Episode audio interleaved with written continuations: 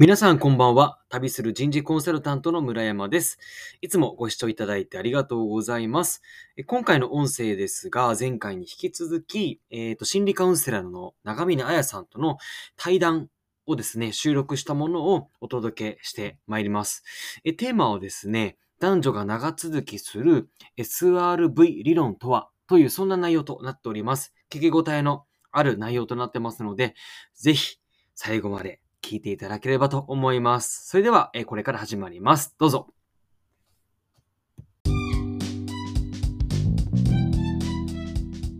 in progress. こんにちは、中峰彩です。こんにちは、村山です。えーこの番組では皆様からの相談に回答しながら、愛する女性のヒーローに変化、成長するための本質的なアドバイスをします。復縁、恋愛の具体的なノウハウ、テクニックを知りたい人は、プロフィール欄の LINE から無料で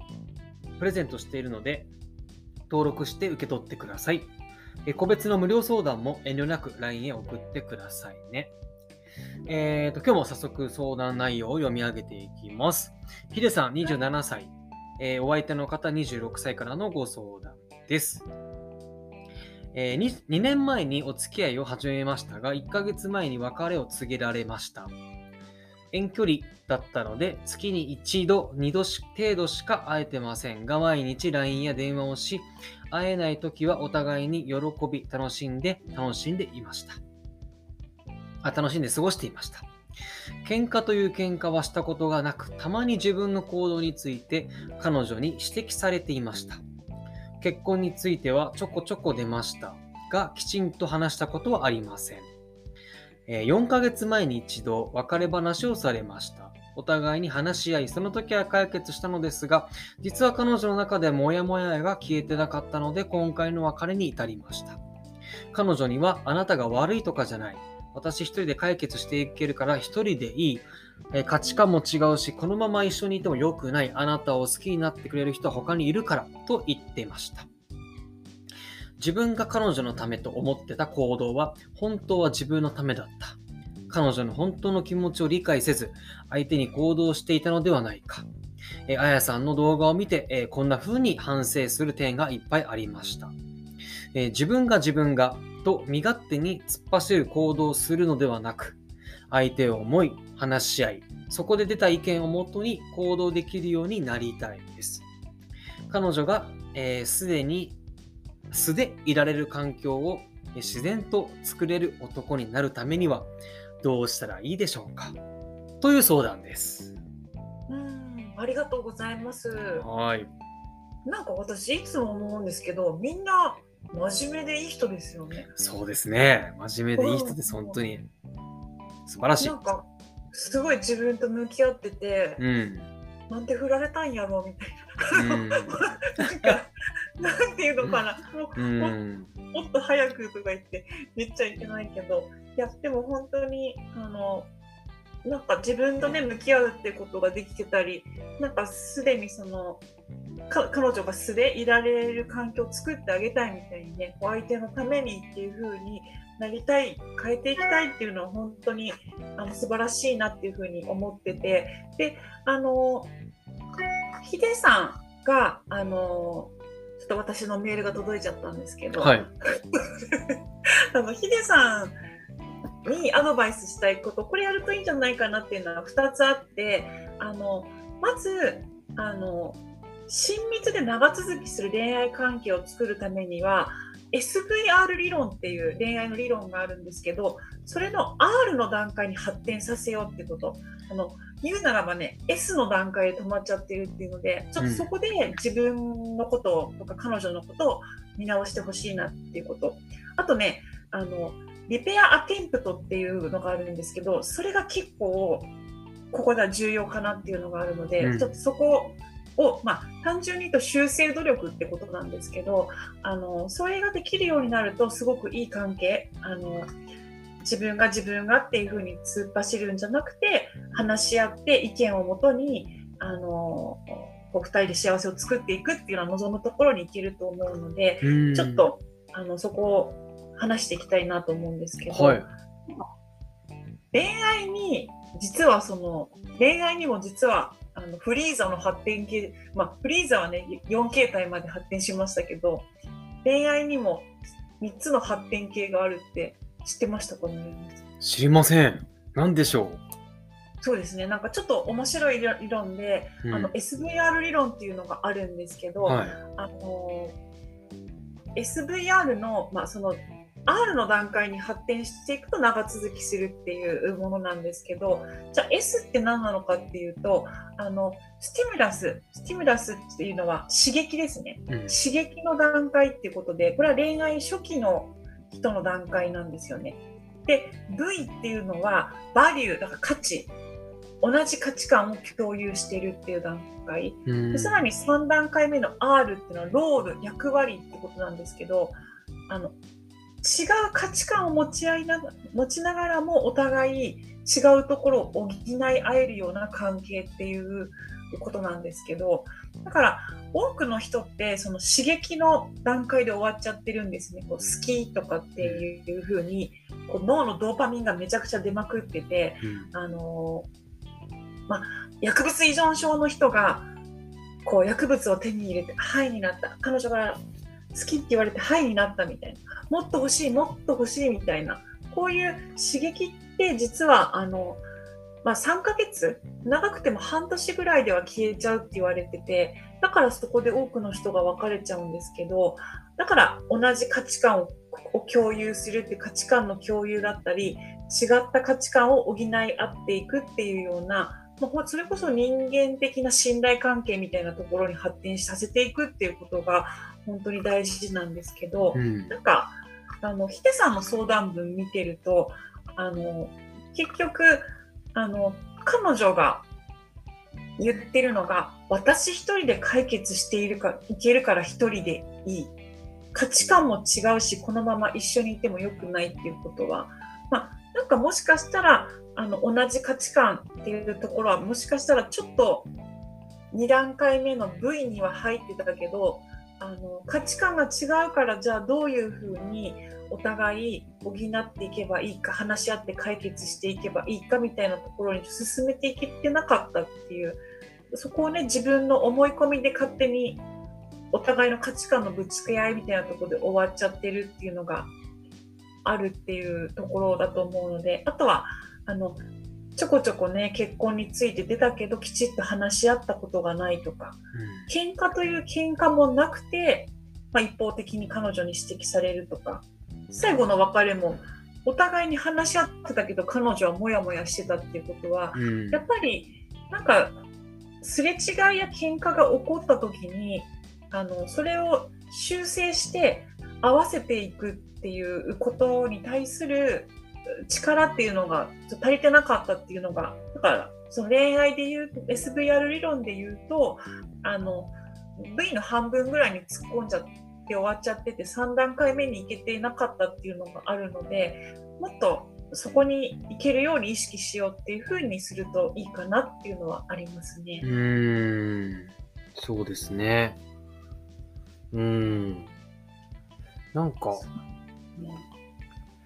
結婚の話したけど、きちんと話したことはありませんでしたって書いてありますけど、彼女の、あれですかね、うん話にちゃんと応じなかったのかな？応じてなかったんでしょうね。だと思うんですよね結局全部あのなんか村山さんが言ってくれた通りかなって私も思ってて、うん。結婚について多分ちょこちょこ彼女は話を出してたんだけど、うん。あのヒデさんがきちんと話し合うっていう風な態度しなかったし、うん。喧嘩っていうという喧嘩はしなかったけど彼女はなんか指摘してたわけなんだけどうん。多分自分はこうだろうなって思う感じでやっちゃってたりとか。ねえ。うん。友人にも似たような別れ方した人いますね。うんうん、彼女は結婚を考えてて、まあそんなに話はしてなかったんだろうけど、まあ、結婚願望あるっていうことはなんとなく分かってたと。彼氏の方はそれに全然応じないっていうか、まあまあ、そういう話も別に出てこないし、なんもいいやって思ってたら、いきなりもう LINE で別れてくださいっていう感じで終わって、でなんでって言っても、はいもう返信がないみたいな。で終わったんですよ。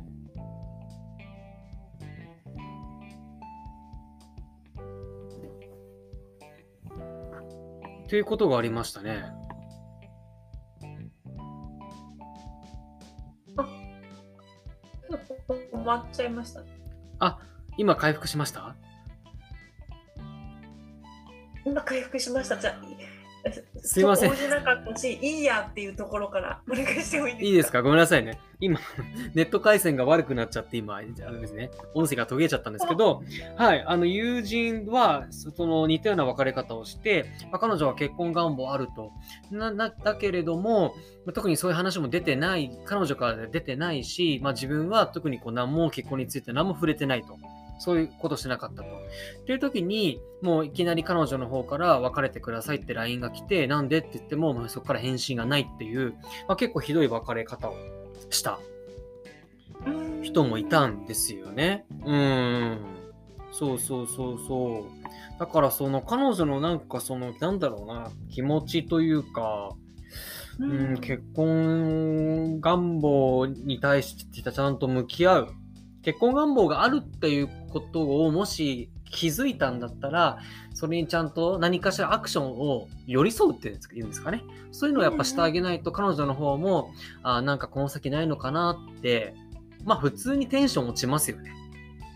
落ちますね。だから、うんこれ、なんか好きっていう気持ちさえあればいいみたいに思っちゃってて、うん。あの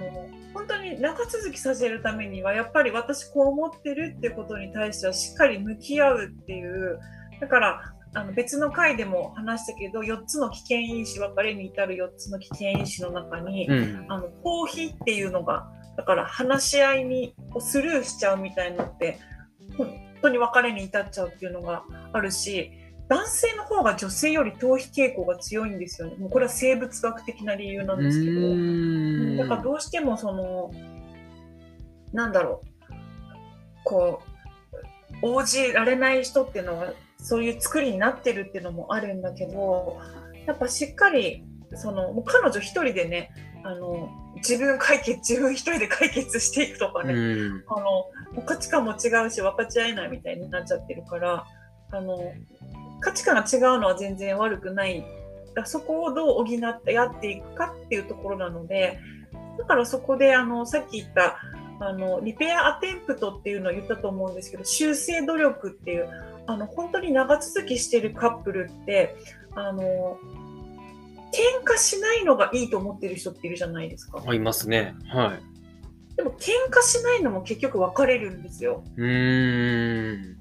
喧嘩するカップルは結構よくてそのけん喧嘩の仕方なんですね。あの喧嘩の仕方があの絶対喧嘩とか意見のすれ違いがある時ってネガティブな言い合いから入るじゃないですか。うん。